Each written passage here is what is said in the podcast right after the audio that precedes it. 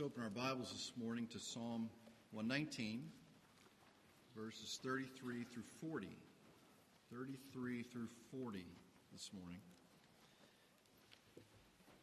As we dig into the Word, as we prepare our hearts to come to the table. We never do this without this. There's always the proclamation of the gospel and the digging into the word before we come to the table. Um, this is not some sort of uh, Christian talisman or anything here, but it, it, goes hand in hand with the proclamation of the gospel. It goes hand in hand with the deep things of the word. Um, it is the word that nourishes us spiritually, and then it is confirmed in the work of God's grace and Christ's sacrifice as we come to the table. So if you were able, would you stand with me as we dig into the Word of God? Heavenly Father, come upon us with your Holy Spirit and open our eyes, open our hearts and our minds, that we would understand what your Word says, that we would live it out. We ask this in Christ's name. Amen.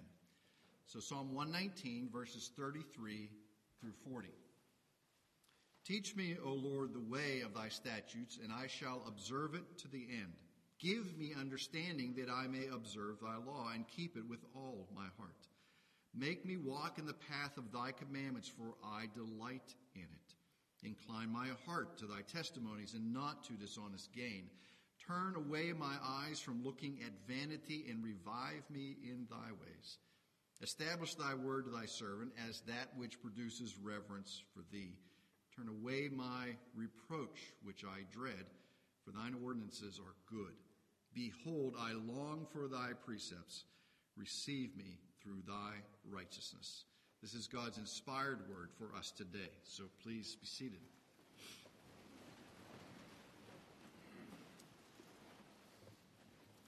Presbyterians have a, uh, a history of being. Uh, I want to say, education snobs when it comes to the, the ordained clergy. There was a time back in the 17 and early 1800s when you could not get on your horse and ride out to the frontier to preach the gospel unless you had your Doctor of Divinity from Princeton Theological. Uh, then you were fit to go out and to preach the gospel. Uh, we and, and, Christianity in general uh, and, and has a history of the importance of learning and of education and of being able to grasp um, what Scripture says. So Christianity and learning has gone hand in hand for many, many generations. Wherever the gospel has gone, education has gone, literacy has increased, institutions of higher education have flourished and popped up as well. In fact, of the first 108 colleges in the United States, 106 of them were started either on the foundation of the Christian faith by believers or specifically to train ministers for the gospel ministry. Harvard, Yale, Dartmouth, Princeton once all had very rich Christian foundations and history. The first president of New York's Columbia University, which was known first known as King's College, was a missionary from England to the United States, part of the Society for the Propagation of the Gospel in Foreign Parts. We just call them missionaries now. Uh, had a title then, okay? The Church of England established the College of William and Mary. Dutch reformers and revivalists founded Queen's College, which later became Rutgers University. Brown University was started by the Baptists and with the exception of Pennsylvania, University of Pennsylvania, which has some ties, but not to the extent that the others, um, some branch of Christian, the Christian church has established pretty much every um, institution of higher learning prior to the Revolutionary War and, and, and ongoing. Um, my alma mater, Washington and Jefferson College, uh, was founded by three ministers uh, Presbyterian ministers, uh, McMillan, uh, Dod, and some other guy. Smith, there it is. Smith. McMillan's the only one I care about, okay? McMillan, doc, and he was a DD, a doctor of divinity, and he's one of those guys that came out of Princeton and rode out to the frontier where civilization stopped, and he said, "This is where I'm going to start to plant churches." And then he was a circuit rider on a horse. So Doctor McMillan traveled on a horse uh, just to preach the gospel. In the United Kingdom, the earliest university type establishment really was known as the college. It was established by a Celtic preacher in about 500 AD. Oxford University was established by various religious orders. Um, Christian leaders established Cambridge University in the 1200s. St. Andrews, Scotland's oldest university, was founded principally for the teaching and education of theological issues to train ministers. University of Edinburgh had a thoroughly evangelical beginning. It was founded by Presbyterians. Unfortunately, all the schools I have mentioned have pretty much pitched out their theological roots. Yes, some of those schools have divinity schools, but um, nothing as to to even compare as to when they began. Uh, they have pretty much gone the ways of secular society. But it's not just colleges and, and, and, institutions of higher education that have sprung up as the gospel has gone forward too. Grammar schools to nurture the minds and, and hearts of children were started. And perhaps the most noteworthy example, and, and most of you will, will know some, some part of this story, is started by Robert Raikes and Thomas Stock, established the first Sunday school. You think, well, isn't that just part of church? Doesn't everybody have Sunday school? No. There was a time when all you did was worship, and then the minister would travel to your house and catechize your children. That's not a vaccine. Uh, at least not for here, but maybe for here, but to catechize your children. And, and, this was started in Gloucester in 1780. Now, Raikes and Stock has become the, the, the recognized originators of Sunday school, and they led clergy and lay people to establish other schools throughout England. And, the, and so by 1800, there were 200,000 children enrolled in Sunday school. And by 1850, just 50 years later, there were 2 million children enrolled in Sunday school. And they were organized to teach reading, writing, arithmetic, and the catechism to children because the children were growing up without any education, and this was a great opportunity not only to teach them to read and write, but to teach them to read and write so they could read the Bible, so they could understand the things of faith, so that they could hear the gospel preached. Now, the Christian faith is pretty much universally an educated faith, and believers are expected to take this book, or the ones that you have at home, and to read it yourself and to study it yourself. How many great resources do we have at our fingertips today? I mean, you can go down the, just go to Amazon or go to the Christian Book Depository, go to wherever you want, and you can buy volumes and volumes of deep and rich and, and, and fulfilling theological challenge and education so you can know more and more about God's Word. That doesn't mean you, you have to be literate to believe. There are plenty of illiterate people who have believed the gospel, they have heard the message, but the Lord expects us to get off the milk and get into the meat. He expects us to move away from all that, uh, you know, third, third grade Sunday school. Daniel in the lion's den, David and Goliath. Um, what else is there? Jesus walks on the water. We're supposed to move on from that, and we're supposed to have a deeper and richer knowledge. It is a feast for us, and it is here. All we have to do to consume it is what? Pick it up and read it. Okay? Pray that the Holy Spirit will open our eyes to it and we will feast upon it. It is here for us. The Lord has given it to us so that we may grow and we may live it. Okay? Not just so we can go, oh man, do you know how many degrees I have? okay. I am so theologically in, in tune with the word. I am so smart. I just can't stand myself. Well, neither can anybody else. Okay. but we're there so we can live it. We know the doctrine of the word so we can live it. That's the whole point of it. You know, as I said before, I got a, I got a Christmas card from some guy and he wrote, don't keep the faith. I said, what is this? He said, give it away. Give it away. That's what you're supposed to. You know, give the faith away. So this is where we come to in Psalm 119 in this passage here. The psalmist lays out for us the importance of understanding the Word of God. Give me understanding of your Word. Why? So that I may keep it. So that I may keep it. Live it with my whole heart. So in 33 to 40, We're celebrating the, in a sense, the importance of the Word of God. And he just doesn't say the Word. He says, your statutes, your law, your commandments, your testimonies, your ways, your promise, your rules, your righteousness. It is God's. You can't separate God and His Word. They come together. God reveals Himself in His Word to us. What, what do we need to know about God? It's here. What do I need to know about Christ? It is here. Now, yes, you can look at the, the world around you, as, as Romans chapter 1 says. We are without excuse if we look at the created world and say, there's no God. No. You look at the created world and you should be able to come to the conclusion that God exists.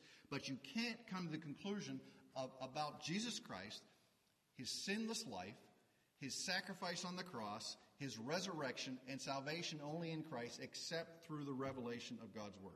That is where it is laid out for us. That is where we are commanded to go and to dig into it. We are to study God's Word not so we can know about God, but so we can know God.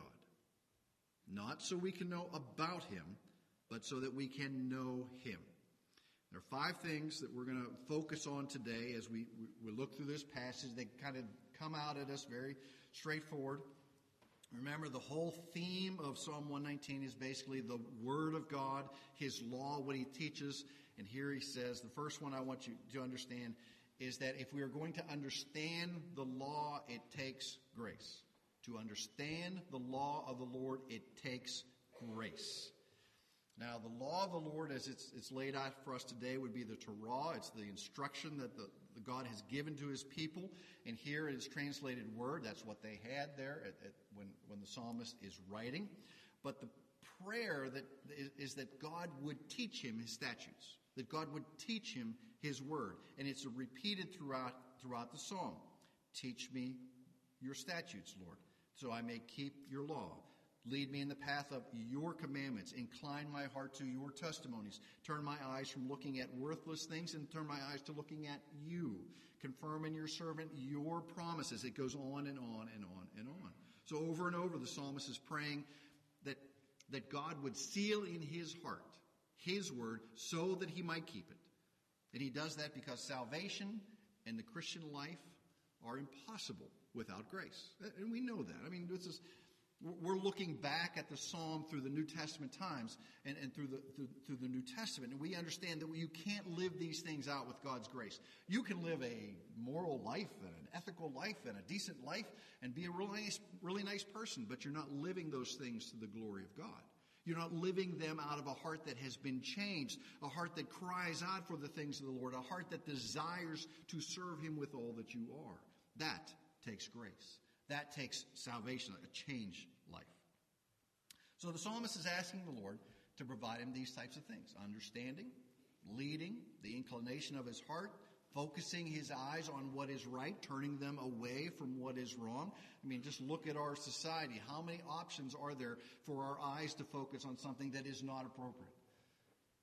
Again and again, the images come up to us billboards, television, internet, just the list goes on and on and on. There are plenty of opportunities for our eyes to focus on what is not right and not just and not beautiful. He says, Turn my eyes to the things that are beautiful, to your word.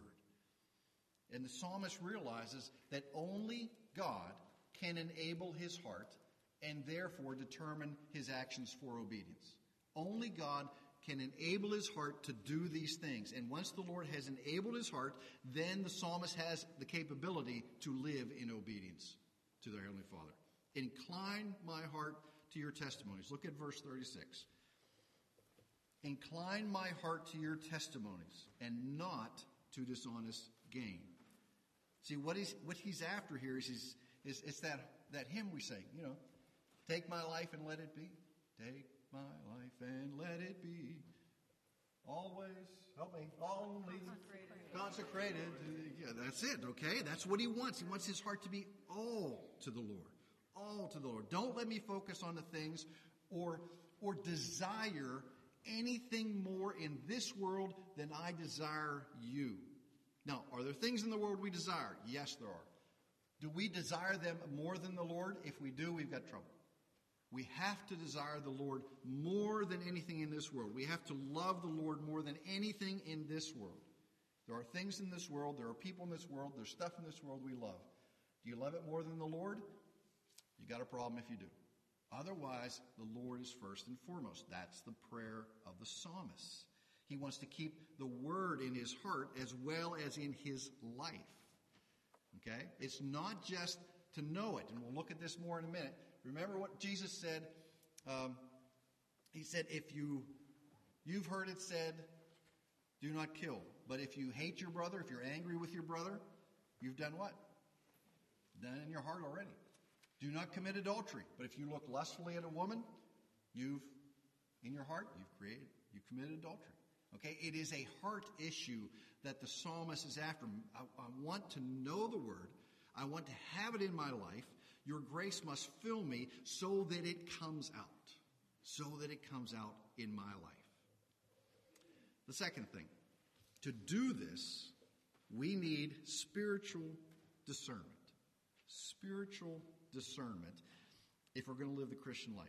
Now, it's interesting that the psalmist does not pray for knowledge. He does not pray for knowledge. Now, now remember when, when, when we first started, I said, oh, the Presbyterians have a history of being educated, probably beyond good measure. Um, I've, I've met plenty of academics, theological academics in my, in my life who knew a lot about God, but they didn't give much evidence that they knew God. Okay? You can get books, you can get volumes, you can fill your mind with all the information you can cram in there about God. But if this is the same, you're just going to be one smart pagan. And that's it. And that's it. Charles Simeon, who I've quoted before, oh, some 120 years ago, wrote Spiritual discernment essentially differs from a mere exercise of our intellectual powers. A man may have the richest stores of human knowledge and the most discriminating faculty in the branches of science and yet be under the dominion of his own lusts and passions. But spiritual knowledge is always accompanied with gracious dispositions. Spiritual knowledge is always accompanied with gracious dispositions. You know it. If it's true, you live it. Grace will flow from what you say from what you do. It will flow from the attitudes. It will flow from all the things of your life. Now, we're not talking about hearing. Um, when we talk about spiritual discernment, we're not talking about going into your room by yourself and hearing some new revelation from the Lord. We're talking about studying the Word. Here it is that He will reveal Himself to us. It is here in God's Word. It is here when the Word is open to us, when our hearts are moved to willing and obtainable obedience by the power of the Holy Spirit. The Lord does not call us to obedience that we cannot achieve. I want you to understand that. You think, oh man, the stuff that the Lord is calling me to, it's just beyond me. No, it's not beyond you. It's there. In fact, it is easily obtainable if you're willing to put yourself aside, to do the things that the Lord says. It just does, uh, do I want to do it? And that's, that's really what it comes down to so often. Do we have the will to live out the reality that the Lord has made in our hearts. So our desire cannot be here for just intellectual knowledge. We want our minds to be given spiritual understandings as well, so that our desires are right and so that leads us to a gracious way of life. He wants the Word to have its own way in our life. Another song, Have Thine Own Way, Lord. Have thine own way. Hold, oh my spirit, absolute, absolute sway. I'm, I'm glad you're all here today because I'm having a, a, blank here. Absolute sway. Now, now that's the words of the psalmist, but that's what we want. We want the Lord and His Word to have absolute sway over our lives. And if you don't want that, then you're, you're missing out. Okay, you are missing out if you don't want the Lord and His Word to have absolute sway over your life. We want the Word of God to produce fruit in our life. And it's possible for us to know a great deal about God and about His Word and not know Him. We have to know Him. We have to be broken before Him so that He can build us up. The third thing, verse 35 Make me walk in the path of your commandments, for I delight in it. To delight in His Word. To delight in His Word. Very fact that the psalmist prays that prayer is evidence that the Spirit's work is at work, the Spirit is at work in his heart. His desire is to delight in his word. How many things are there in this world to delight in? Ooh, there's a whole bunch. Okay? What is the most important thing to delight in? It's right here. This should be our, our greatest delight, should be here in God's Word, where the very essence of the Christian life is laid out for us, how we are to live it. See, God wants the Christian to have a full, joyful obedience. This is not when he's, you know, we are not chaining ourselves to something that is awful, something that is burdensome, something that is dry, something that is just, you know, the, traditionally, the, the, some people say, oh, God's up there just waiting to crush me when I have fun. Okay? Well, maybe your fun is wrong and you're paying the price for your fun. Okay, maybe that's a possibility. But the word says that there is great joy here. There, this word, God's word should be the delight of our hearts. You know, it is not, the, the word of God is not repressive. It is not, does not subject us something inappropriate. It, it, is, it is not stuck in a moral and ethical world of 2,000 or 3,000 years ago. It is living. It is sharper than what? Two edged sword. Two edges. Cuts both ways. Okay? You want to dig into the word, you can find the joy, but you also have to be ready for it to pierce your heart and go, oh, oh I don't hate that passage. I'm just not going to read that passage anymore. It calls me to stuff I don't want to do. But that's what we have to do. We have to go there. We have to examine ourselves and find delight in the Word of God. And I want to tell you, the reason we hate certain passages is because we love certain sins. And those passages are going to speak against those sins. And the only way to fight the most challenging sins in our lives is to have a greater love and a greater delight. I delight in this sin over here. And, and you know what? I'm going to keep doing it till I find something better, to something I delight more in. What must I delight more in? Right here. Okay, I can, this God calls me to delight in His Word. Um, Thomas Chalmers, who was a Scottish minister, uh, professor of theology, 1800s, he had this little phrase: "The best defense against against sin is the expulsive power of a new affection. The expulsive power of a new affection. I got this sin that I love. How do I get it out of my life? I expel it with a new affection, a new and greater and richer affection, which would be the things of God's Word, the things of the Lord. That's how I get that. I find a greater delight, and the greatest delight I can have is here in God's Word. Delight in God and in His Word is the very essence of Christianity. Fourth thing what's the goal of the psalmist's love for and delight in the God's Word? His goal is fellowship. Look at verse 38. It is fellowship with the Lord. Establish thy word to thy servant as that which produces reverence for thee. I want to know you. I want to delight in you. I want to have fellowship with you. Uh, I, I want to know the Lord. Okay? I want to know the Lord. Why?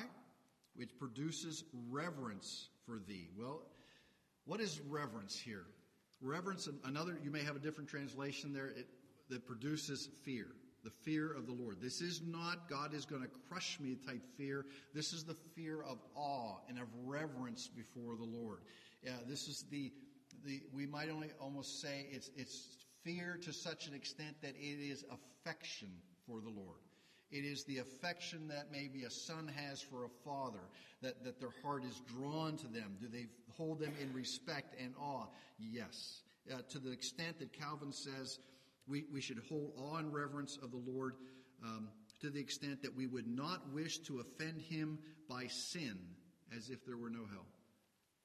And Understand, We don't want to sin because it will offend God. That's the fear and the love and respect that we should have for the Lord. Because every sin is an abomination before Him. Every time we fall short, we offend the Lord, but yet He is gracious. The psalmist, if I summed up this, this section, the psalmist wants the Lord Himself. The psalmist wants the Lord Himself. He doesn't want just knowledge. He wants to know the Word and he wants to know God. He wants that intimacy with the Lord that only comes through grace and only comes when the Lord opens our eyes and our hearts to it. The Lord, therefore, must give of himself to the psalmist. And our last one.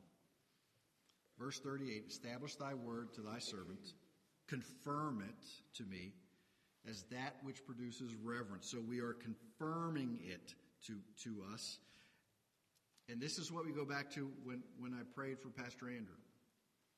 If, if you've read, if you, if you got that email and you looked at what came out uh, uh, in the prayer guide, th- there were three passages today. Acts 4, 29 to 30. Lord, consider their threats and enable your servants to speak your word with great boldness. Stretch out your hand to heal and perform miraculous signs and wonders through the name of your holy servant, Jesus. Isaiah 60. Darkness shall cover the earth, and thick darkness the peoples, but the Lord will arise upon you, and his glory will be seen upon you. And nations shall come to your light, and the kings to the brightness of your rising. In Ephesians chapter 6.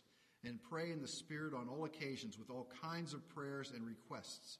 With this in mind, be alert and always keep on praying for all the Lord's people. Pray also for me that whenever I speak, words may be given me so that I may fearlessly make known the mystery of the gospel, for which I am an ambassador in chains. Pray that I may declare it fearlessly as I should. The last portion here is what we call we pray God's word back to him. These are the promises that the Lord has made to us. Pray those promises back to Him. It is what He has already said He will do. It is what He said His character is like. He said, These are the things that I promised to give you. Okay, Lord, I'm going to go to pray. I'm going to go to pray for Andrew. These are the things that you have promised for your servants. Fulfill them. That is our prayer. Fulfill what you have promised. Pleading God's promises back to Him. So when you come to the Word and you go, I, I, I just don't know what to do. I don't know what to read. I just don't have any words to say. Go to the Psalms. Pray a psalm. Insert your name into the psalm. Insert your circumstances into the psalm. Pray God's word back to Him. These are His promises to us. What kind of things has He promised? There's forgiveness. Lord, forgive me. Confirm your promises that you've made to me, that you, Christ has given his life for me. Lord, that I may know the joy that you call me to have in Christ Jesus, that I may know the power of the risen Lord, because he has made these promises to us. To hold you in awe and to worship you more, because those are his promises, those who love me, who are called according to my purposes. That's why it's so important to plead God's promises back to him when you have nothing to say to the Lord, the word is full for you. Let's pray. Heavenly Father, as we we read this, it is it's more than knowledge. Yes, you want us to know your word. You want us to study it. You want us to, to consume it and move from the milk to the meat and, and feast on, on the deep and rich things that are there that we might grow and live them out, Lord. That we might declare the things of Christ in our, in our gentleness, in our compassion, in our uncompromising living according to your word. But Lord, you, you also have made promises to us. Comfort is here in your word. When we have nothing to say, we can come to you with your own words and plead them back to you and know that you hear us and know your care for us and know your promises in our lives. Lord, the whole purpose of understanding your word is to live it.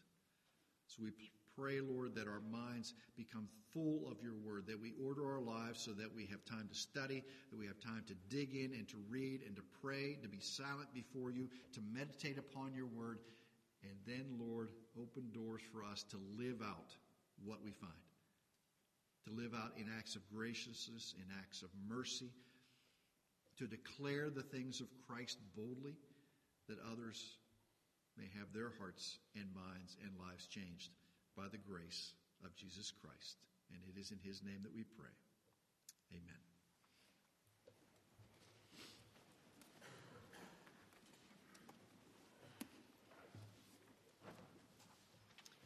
Let's stand together and sing hymn number 631, Fill My Cup, Lord. We'll sing verses 1 and 2 prior to the Lord's Supper and the third afterwards. Let's stand together and sing hymn number 631.